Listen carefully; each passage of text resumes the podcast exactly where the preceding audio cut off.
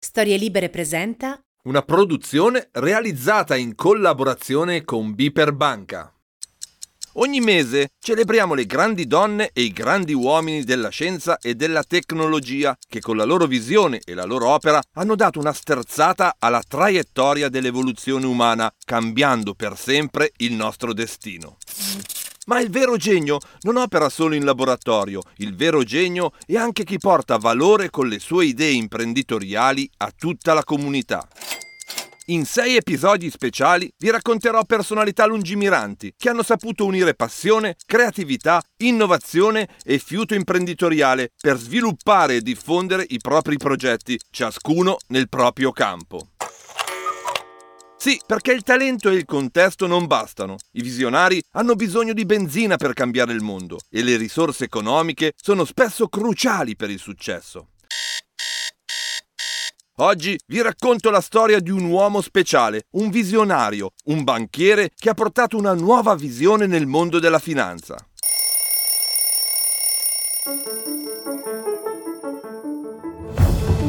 Sono Massimo Temporelli, sono un fisico e da 25 anni mi occupo di diffondere la cultura scientifica, tecnologica e dell'innovazione. Ma non sono qui per parlare di me, abbiamo un piatto ben più ricco sul tavolo e allora iniziamo ad addentarlo. Questo è The Real Genius, visioni di valore. E oggi parliamo del grande Amadeo Peter Giannini.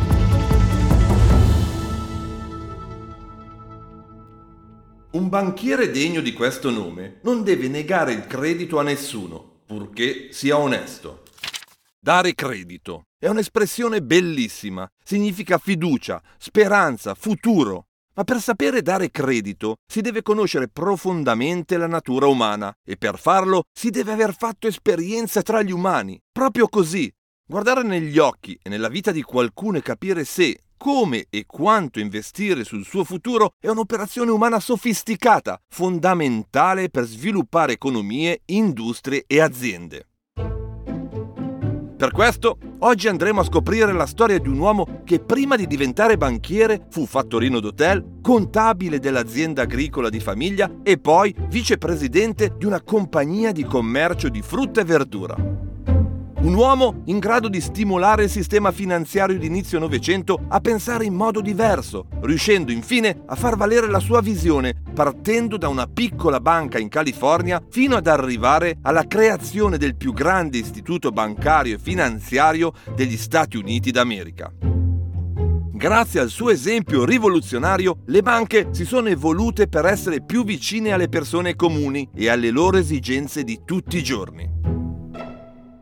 Amadeo Peter Giannini è stato tutto questo. Ma come ha fatto un ragazzo di una famiglia di immigrati italiani a diventare il banchiere gentiluomo, come veniva spesso soprannominato, e poi un grande innovatore nel mondo della finanza? È quello che vi racconterò in questa puntata. Siete pronti a scoprire una delle personalità più originali del XX secolo? Capitolo 1 Una storia di immigrazione.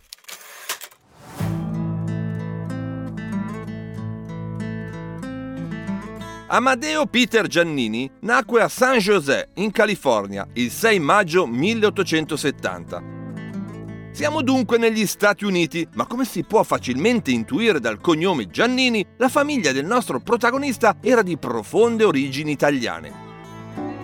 Il padre di Amadeo aveva preso parte alla massiccia ondata migratoria dall'Italia alla California, durata quasi un secolo, dalla metà dell'Ottocento a metà degli anni venti del Novecento. Sto parlando di decine di migliaia di migranti italiani, provenienti soprattutto da Liguria, Toscana, Sicilia, Calabria e Piemonte. Erano gli anni della mitica corsa all'oro. La costa occidentale degli Stati Uniti era appena stata conquistata e i migranti italiani in California si dedicarono, oltre che alla ricerca dell'oro, anche agli stessi mestieri svolti in patria, agricoltura e allevamento, ma soprattutto pesca e viticoltura, che si svilupparono facilmente grazie a un clima favorevole. Proprio così, Oggi i vini californiani sono molto rinomati e furono i nostri connazionali a contribuire maggiormente a questa fiorente industria agroalimentare. Ecco, Amadeo Peter Giannini è parte di questa storia. Il padre e la madre di Amadeo erano originari di un piccolo paesino dell'entroterra ligure Luigi Giannini viveva in California già dal 1860, ma alla fine di quel decennio era tornato in Italia per trovare una moglie, visto che nel nuovo continente, in particolare sulla West Coast, le donne erano in netta minoranza rispetto agli uomini e in più Luigi desiderava trovare una compagna della sua stessa cultura. E così, nel 1869, tornò al paese e sposò Virginia De Martini, i due, pochi mesi dopo il matrimonio, si trasferirono nuovamente dall'altra parte del mondo. Subito dopo nacque il nostro protagonista. Se Luigi nella prima parte della sua permanenza negli States aveva lavorato nelle miniere d'oro, al suo ritorno lui e la sua famiglia presero in gestione una piccola pensione vicino alla stazione di San José e poi un intero hotel. In quel periodo la grande disponibilità di terreni portava tanto lavoro e un'economia fiorente che permettevano alle famiglie di aumentare il proprio benessere e di coltivare i propri sogni. E così, in pochi anni, Luigi riuscì a raggiungere il suo di sogno, avere un'attività tutta sua. Infatti, acquistò una fattoria con un terreno di circa 16 ettari ad Alviso, una regione di San José e iniziò a coltivare frutta e verdura con buoni risultati e buone prospettive di crescita.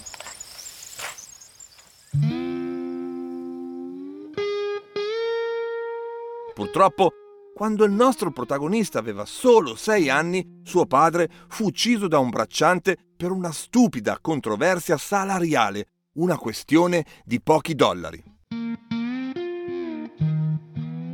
Si può morire per pochi dollari? quanto vale una vita umana. Probabilmente proprio in quegli anni Amadeo iniziò a maturare la sua sensibilità per il valore del denaro e della vita.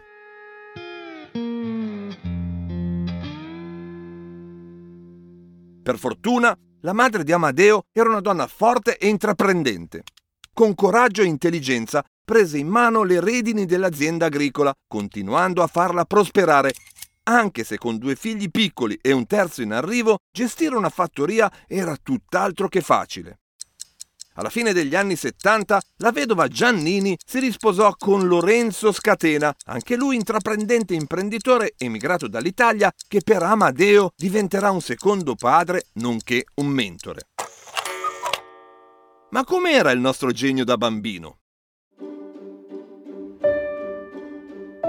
Dalle poche fonti a nostra disposizione sappiamo che Amadeo, fin da piccolissimo, si rivelò uno studente brillante, ma soprattutto mostrò una grandissima curiosità e un acutissimo spirito di osservazione. Sembra che la sera si sedesse accanto alla madre mentre questa compilava i fogli contabili dell'azienda agricola di famiglia, tempestandola di domande e cercando di capire le logiche che governavano quel mondo fatto di numeri e tabelle.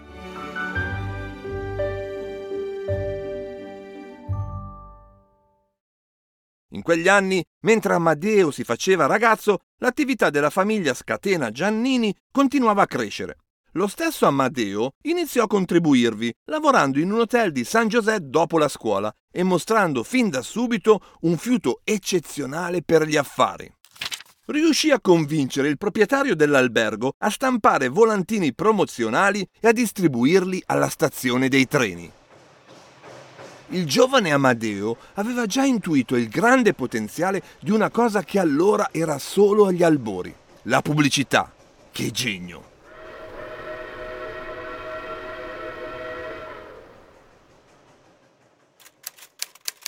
Capitolo 2 Giustizia sociale L'azienda agricola di famiglia continuava a crescere e Lorenzo Scatena, che da anni invece collaborava come intermediario tra i mercati agricoli delle varie città, aprì la sua società di commercio di frutta e verdura. Proprio in questo ambito il giovane Amadeo iniziò la sua carriera, mostrando da subito una particolare sensibilità per le questioni sociali ed etiche nel mondo del lavoro e del commercio.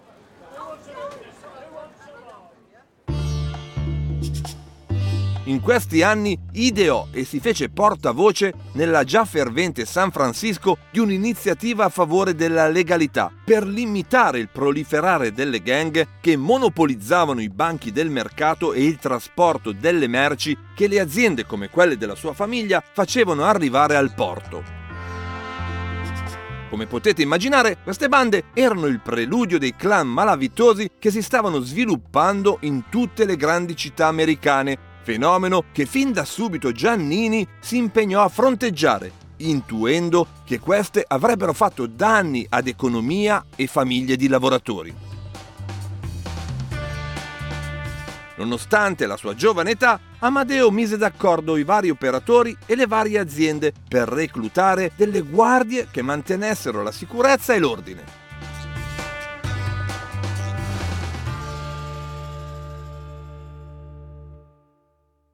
Questi anni di lavoro sul campo, nel bel mezzo della rete economica statunitense, furono molto formativi per il giovane Amadeo, che poté toccare con mano le propensioni dei lavoratori giunti da ogni parte del mondo in America.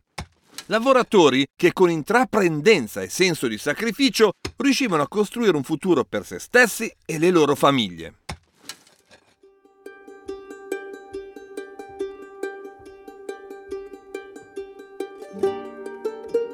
Detto così, sembra tutto semplice, lineare e giusto, il famoso sogno americano. In realtà gli immigrati non avevano vita facile, spesso venivano marginalizzati e ghettizzati da quello stesso paese che aveva così bisogno delle loro mani e dei loro muscoli, ma che non voleva condividere con loro diritti e privilegi.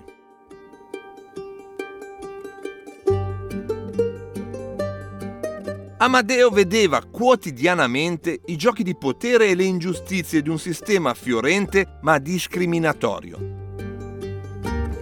Ecco, quello che ha imparato nei mercati e nei frutteti californiani lo accompagnerà per tutta la vita, in particolare nella sua vita di banchiere, di uomo che doveva dare credito.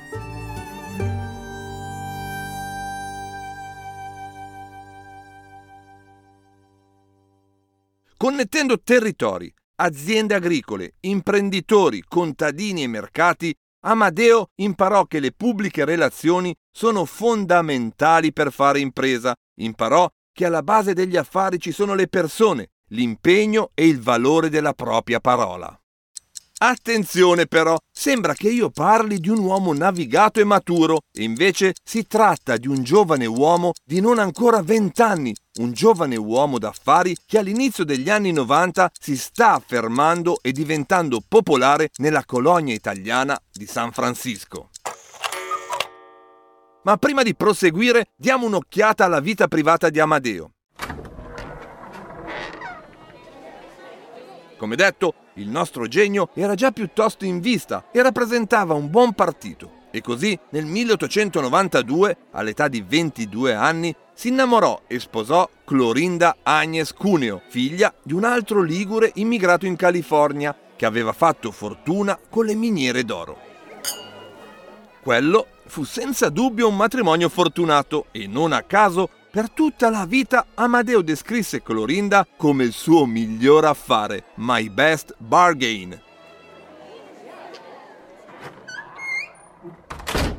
E non aveva tutti i torti, come vedremo nel prossimo capitolo. Capitolo 3 Un banchiere sui generis nel 1892 Amadeo decise di vendere l'azienda di famiglia per dedicarsi a nuove avventure imprenditoriali.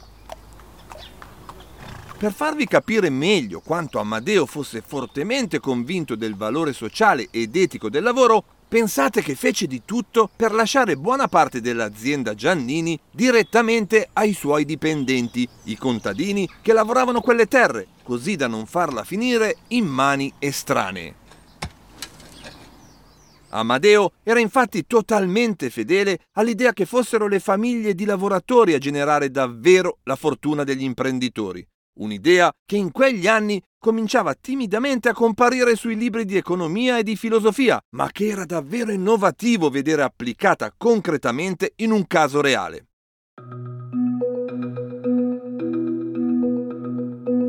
Sentendo questa storia, mi torna alla mente un altro visionario, Adriano Olivetti, che in Italia, quasi 50 anni dopo, aveva sognato di lasciare la sua azienda ad una fondazione comunitaria, dove anche lavoratori, manager e territorio governassero il business. Ancora oggi questa idea è una bellissima chimera.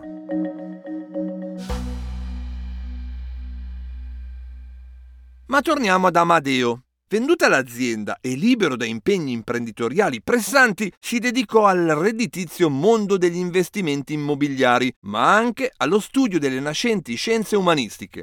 Erano gli anni dei lavori rivoluzionari di Freud e Jung, della nascita della psicologia, ma anche del marketing e della politica come scienza. Curioso come sempre, il nostro genio si interessò a queste nuove discipline, consapevole che sarebbero state quelle a creare valore nel futuro. Spesso diceva, nelle trattative commerciali il consenso del nostro interlocutore passa spesso attraverso gli spazi che lasciamo all'ascolto delle sue esigenze. Questo era il suo stile negli affari, cifra che avrebbe portato anche nel mondo della finanza e delle banche, nel quale sarebbe entrato proprio grazie al suo matrimonio con Clorinda. Infatti, nel 1902 suo suocero morì e Amadeo Giannini accettò di gestire le finanze e gli affari davvero molto importanti di tutta la famiglia Cuneo. Tra questi c'era anche un pacchetto di azioni di una piccolissima banca locale, la Columbus Savings and Loans. Questo fu il primo incontro di Giannini con il mondo bancario, il mondo in cui avrebbe mostrato tutto il suo genio, rivoluzionando il modo di fare banca per sempre.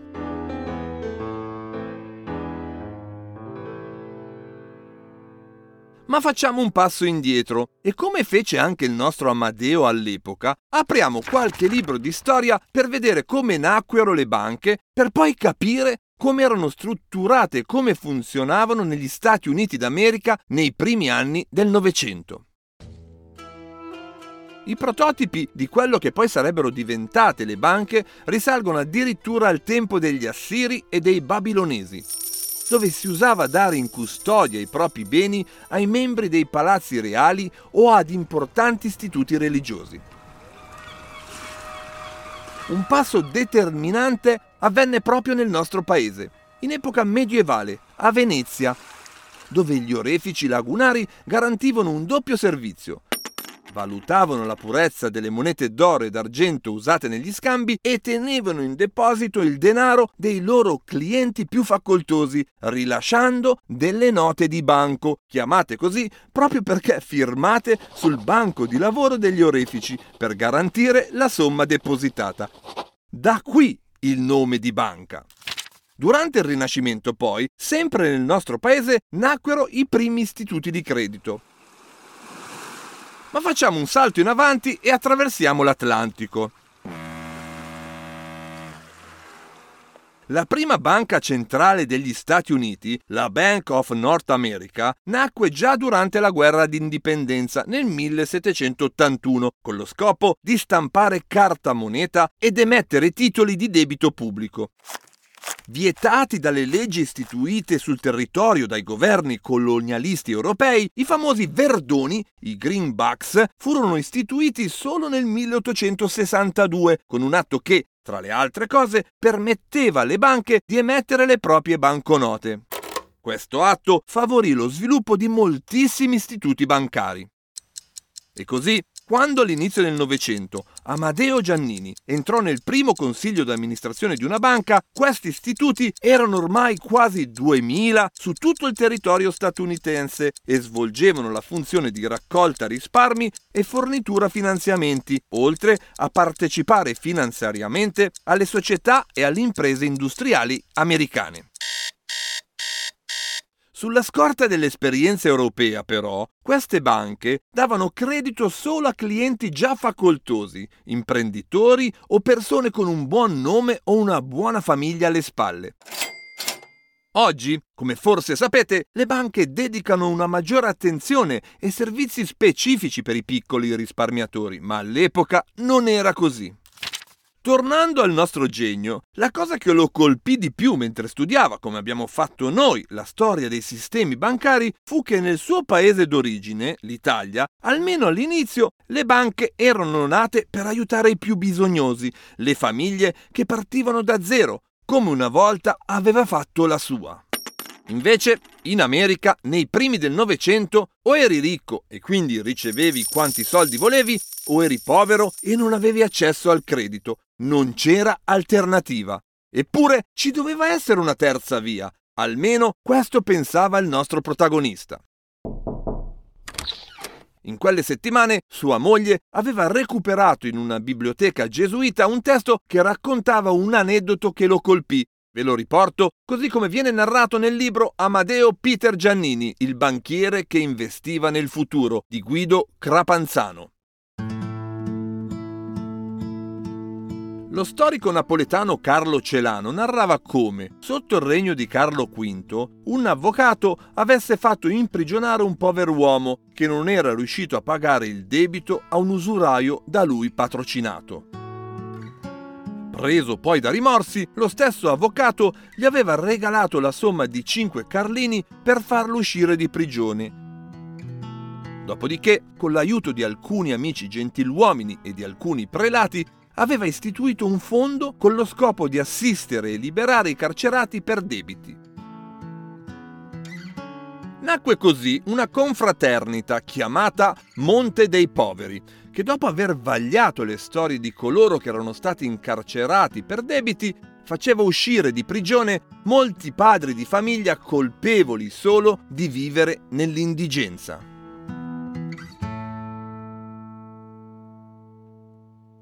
Quello era il modello a cui ispirarsi. Dare fiducia e credito a chi ne aveva più bisogno, generando valore per la banca, ma anche per l'intera società. Ma nonostante le sue ferme convinzioni e l'esperienza che Giannini aveva vissuto nel mondo reale, nonostante la sua caratura e la sua fama di grande imprenditore, nel consiglio di amministrazione della banca le sue istanze di istituire un fondo che aiutasse chi ne aveva bisogno, ecco, quelle istanze non furono viste di buon occhio e vennero respinte all'unanimità.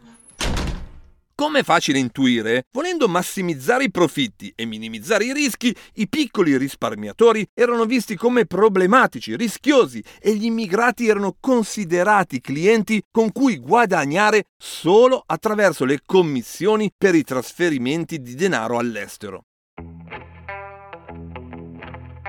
Giannini credeva invece che il profitto potesse andare d'accordo con quella svantaggiata classe sociale Credeva che gli immigrati venuti da tutto il mondo per cercare fortuna avessero tantissima energia. Glielo avevano insegnato gli anni nell'azienda di famiglia, nei suoi tanti rapporti con i lavoratori, con gli agricoltori, i contadini e i piccoli imprenditori. Nonostante il netto rifiuto del suo CDA, il nostro genio non si arrese. Al contrario, Amadeo decise di aprire una sua banca che potesse aiutare davvero la sua comunità e non poteva che chiamarsi Bank of Italy.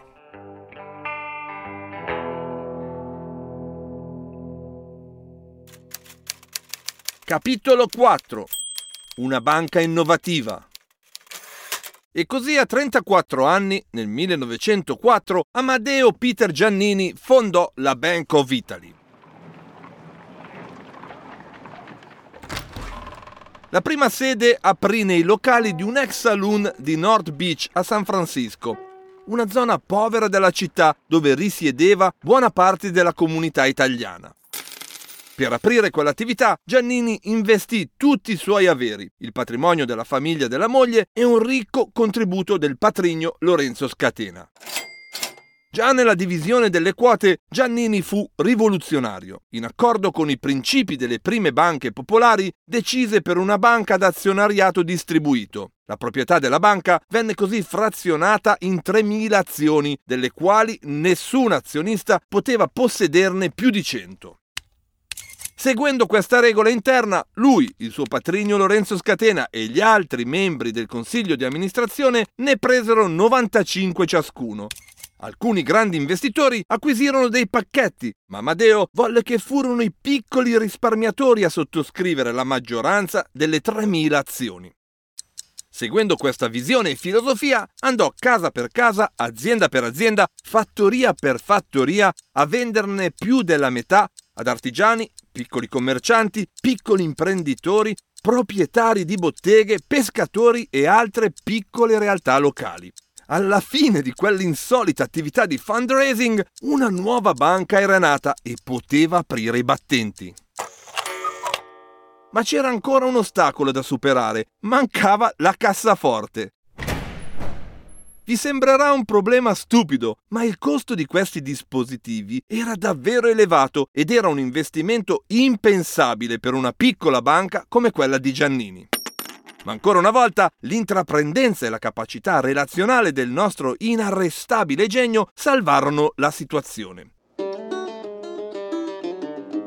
Un suo amico storico, James Fagan, era da poco diventato cassiere generale di una banca affermata, la Crocker National Bank, e gli mise a disposizione una bellissima cassaforte, una cassaforte condivisa.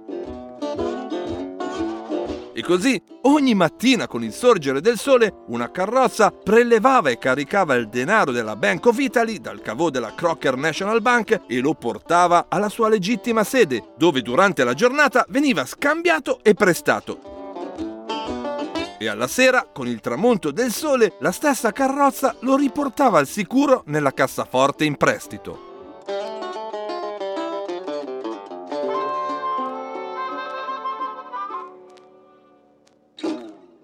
Vi starete chiedendo, ma tutto quel denaro in giro per strada non era pericoloso? Vi sembrerà incredibile, ma la Bank of Italy non subì mai furti, la buona stella di Giannini.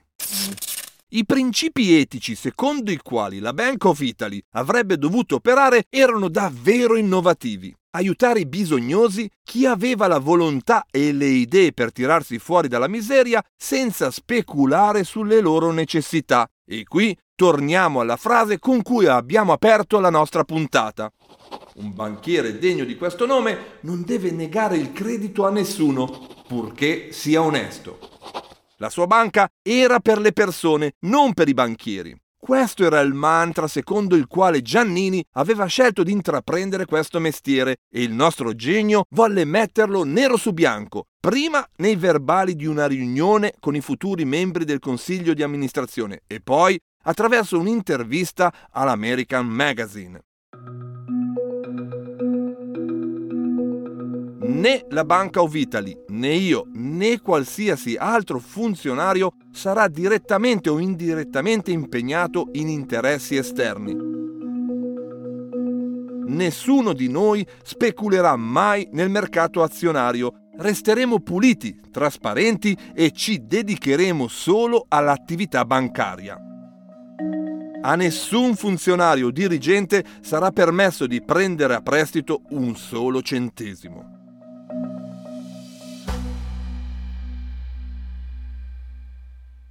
In pratica questo significava che la banca aveva come unica attività la raccolta dei risparmi dei piccoli investitori, utilizzandoli poi per concedere prestiti a basso interesse a chi aveva davvero bisogno per migliorare la propria vita. Ma Giannini introdusse altre innovazioni che oggi diamo per scontate, ma che allora erano davvero rivoluzionarie.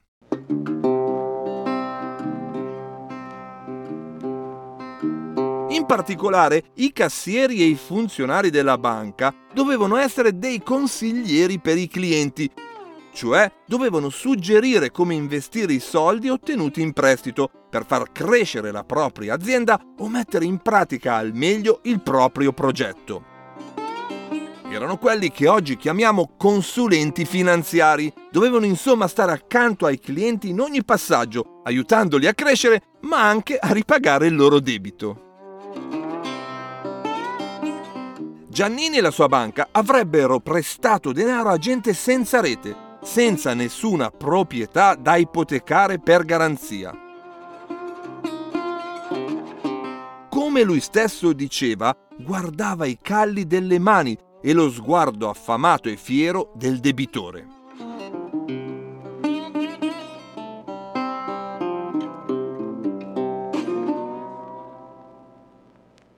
Erano davvero innovazioni sociali e finanziarie incredibili che anticipavano di decenni ideali democratici allora praticamente inesplorati, intuizioni e visioni di un uomo che ha davvero saputo comprendere i meccanismi del benessere sociale. Insomma, stiamo parlando di un vero genio. Vediamo insieme come Giannini portò avanti questa sua incredibile opera. Capitolo 5 Nelle difficoltà l'eroe Ormai è chiaro, Amadeo Giannini non era un imprenditore convenzionale. Per lui saper comunicare e ascoltare era fondamentale e la sua banca rispecchiava il suo credo ispirato da un'idea democratica di ricchezza e di valore sociale. Per questo, una volta aperta la sua banca, investì in pubblicità parlò con piccoli e grandi risparmiatori e per ognuno cercò la soluzione giusta ai loro problemi, dispensando consigli che andavano ben oltre la finanza e toccavano la famiglia, il lavoro e le opportunità di crescita. E questo impegno venne ripagato.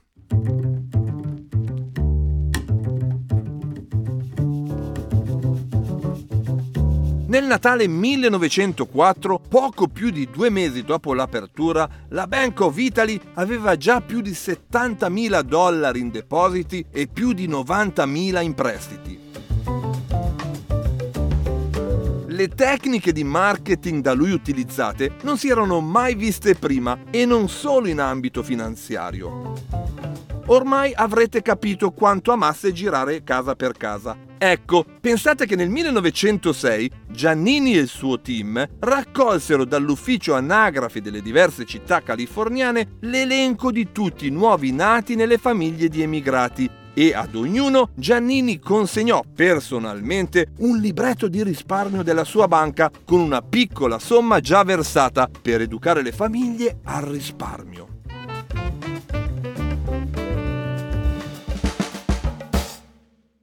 La Bank of prosperò negli anni grazie alla capacità di prevedere i meccanismi sociali del suo fondatore. Non solo mente e lungimiranza, ma anche braccio ed energia, capacità di rimboccarsi le maniche. Un episodio in particolare ne è un esempio lampante.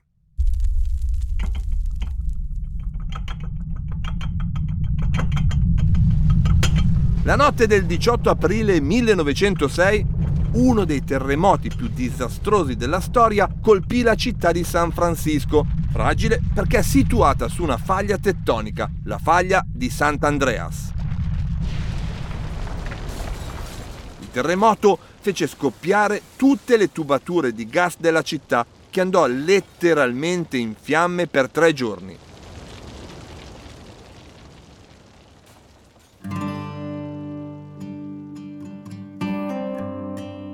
La città contò più di 3.000 morti e 300.000 senza tetto sui 400.000 abitanti.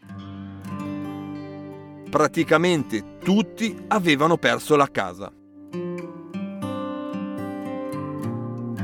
Furono cancellati quasi 500 isolati e distrutti 400 km di ferrovia Insomma, quell'evento fu un disastro che avrebbe potuto porre la parola fine alla storia di un'intera città, azzerandone il benessere guadagnato in più di un secolo.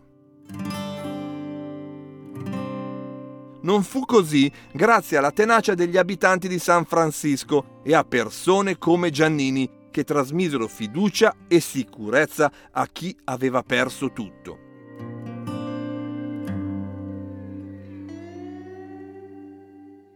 La mattina del disastro Prima che scoppiasse il delirio, lo scaltro e pragmatico Amadeo Peter Giannini infatti era già corso nella sede della sua banca, aveva fatto ritirare i beni dalla cassaforte della Crocker Bank e disposto che tutto il denaro venisse trasferito, nascosto all'interno di alcune cassette di frutta, nella sua casa di campagna, mettendolo così al sicuro da incendi e saccheggi.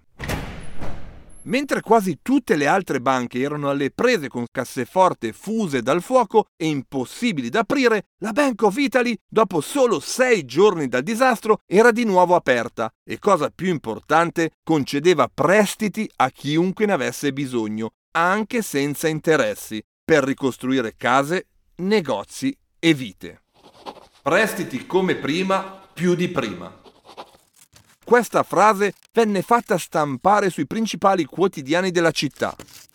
Ma Amadeo Giannini fece molto di più.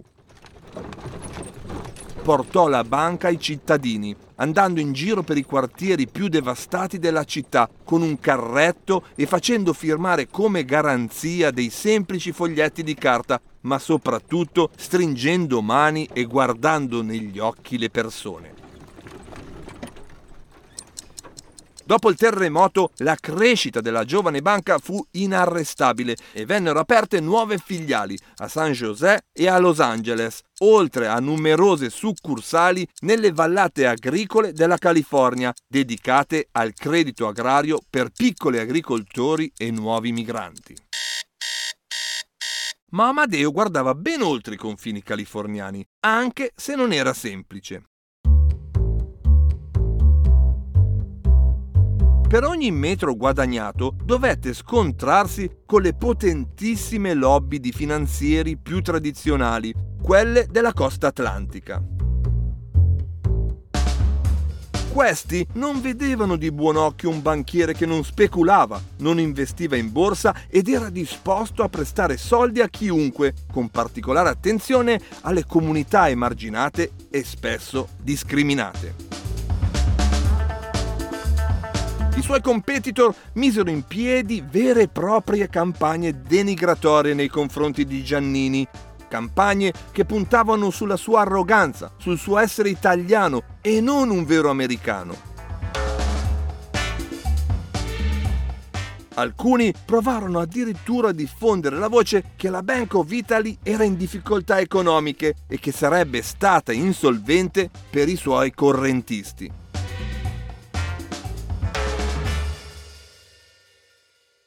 Giannini rispose colpo su colpo, combattendo come un leone, con messaggi chiari dove si dimostrava disponibile a prestare soldi a basso interesse a tutti. Come sempre puntava sulla serietà e sulla tutela del lavoro e dei risparmi per i piccoli commercianti ed artigiani, con volantini scritti in sette lingue. Insomma, lasciava parlare i fatti che da anni erano dalla parte della sua banca. E così, nel 1919, finalmente Giannini sbarcò a New York dopo anni di conflitti e trattative con le lobby, fondando una sua società finanziaria.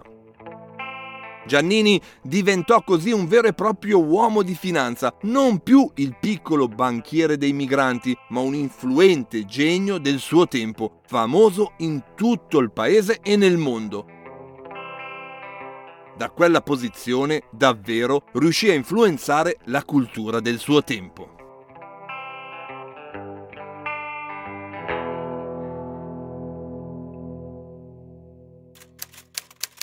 Capitolo 6 Hollywood è un grande ponte.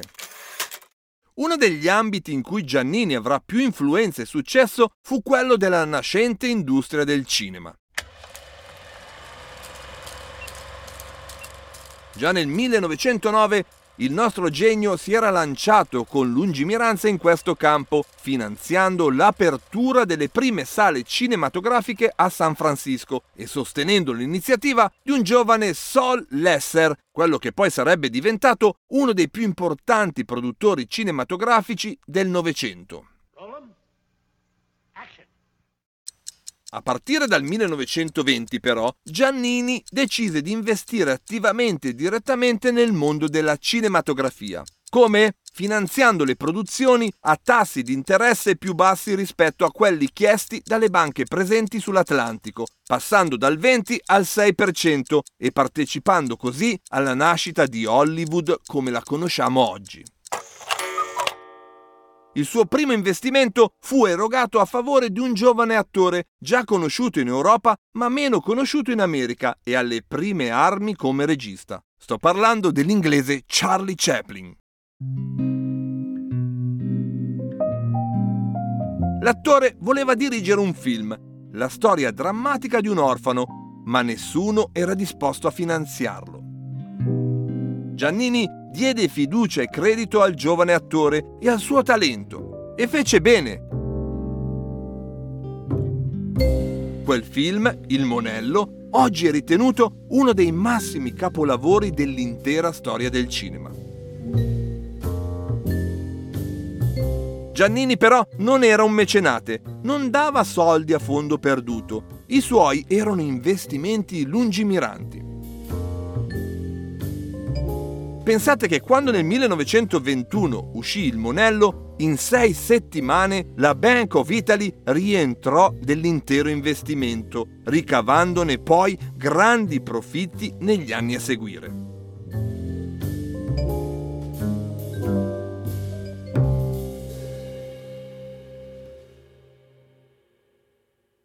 Quell'esperienza Giannini non smise mai di investire nel cinema e dagli anni 30 agli anni 50 finanziò oltre 500 film. Volete qualche esempio?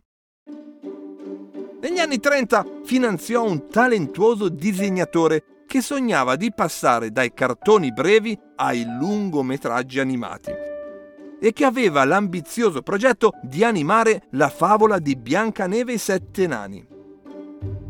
Molti la consideravano una follia, ma non Giannini, che come aveva fatto con Chaplin, finanziò il primo film di Walt Disney.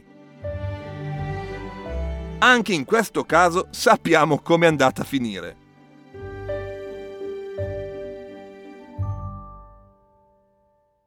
Ma il nostro genio e la Bank of Italy non si muovevano solo nel mondo del cinema. Nel 1932 Giannini supportò la campagna elettorale di Franklin Delano Roosevelt, che una volta diventato presidente introdusse grandi riforme economiche e sociali, a supporto delle quali il nostro protagonista dichiarò I tempi delle grandi ricchezze concentrate in poche mani sono passati. La gente non sopporterà più a lungo un sistema che rende i poveri più poveri e i ricchi più ricchi dobbiamo renderci conto che la massa ha diritto a più di quanto finora ha ottenuto, o ci sarà una ribellione. Nello stesso anno la Bank of Italy finanziò l'ingegnere costruttore Joseph Strauss per un'opera imponente e che sembrava impossibile. Un ponte che avrebbe messo in comunicazione i due estremi della baia di San Francisco, Stiamo parlando del famosissimo Golden Gate Bridge, inaugurato da Giannini stesso il 27 maggio 1937 e ancora oggi simbolo della città.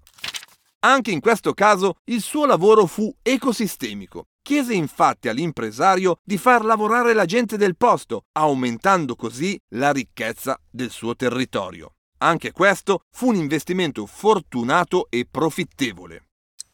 Ma noi che qui spesso abbiamo raccontato storie di grandi imprenditori del mondo tecnologico, non possiamo non ricordare che Amadeo Peter Giannini fu dietro anche la fondazione di HP, che all'epoca era una piccola start-up che produceva oscilloscopi e che diventerà un colosso dell'elettronica e la capostipite di quella che sarebbe diventata poi la Silicon Valley. Insomma, Giannini fu davvero un visionario, un uomo che ebbe un ruolo centrale nella formazione degli Stati Uniti così come li conosciamo oggi. Capitolo 7 La saggezza come eredità Mentre cambiava la storia degli Stati Uniti e del mondo, Giannini si adoperava anche per realizzare il suo più grande sogno, riunificare tutte le filiali della Bank of Italy e tutti gli istituti che aveva fondato in quegli anni, e ci riuscì.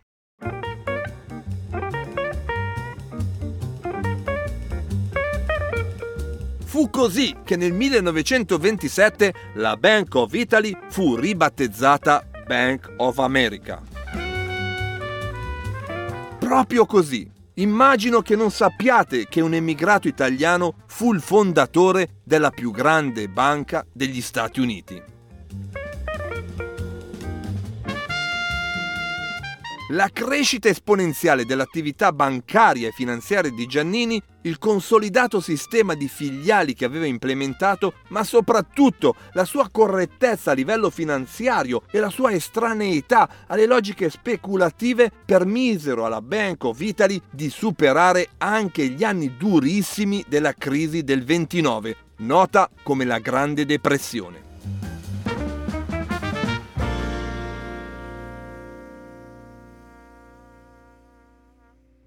Lungimiranza, correttezza e saggezza. Sono sempre stati questi i valori e i fari che hanno illuminato il viaggio di Giannini, tanto che dichiarò Il denaro non si crea con l'astuzia, ma prima con il lavoro e poi con la saggezza.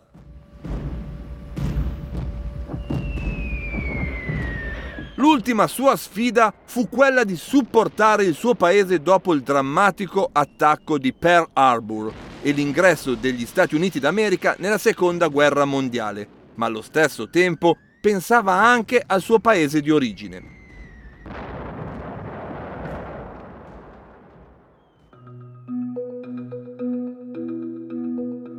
Incaricò infatti il figlio Lawrence Mario Giannini che da anni lo aveva affiancato nella gestione degli affari, di occuparsi degli italiani confinati nei campi di concentramento.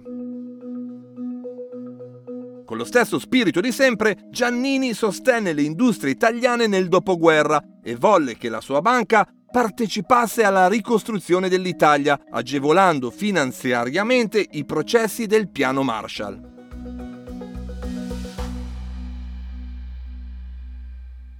Davvero un banchiere gentiluomo e anche filantropo. Nel 1945 infatti fonderà la P. Giannini Foundation, sostenendo opere sociali, ricerca scientifica sia nel campo agricolo che medico, finanziando artisti e registi senza mai ostentare il suo mecenatismo.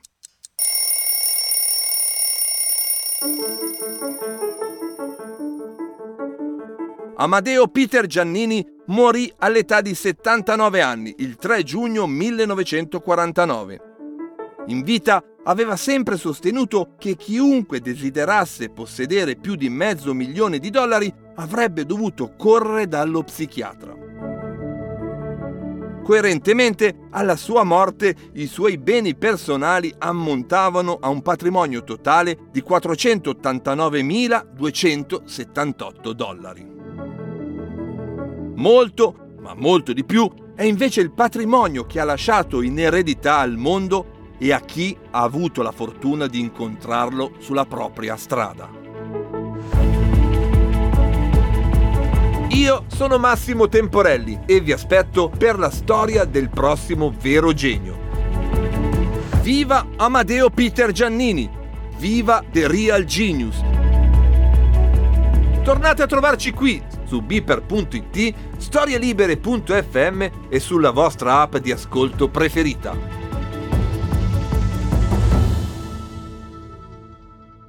Una produzione storielibere.fm di Gianandrea Cerone e Rossana De Michele.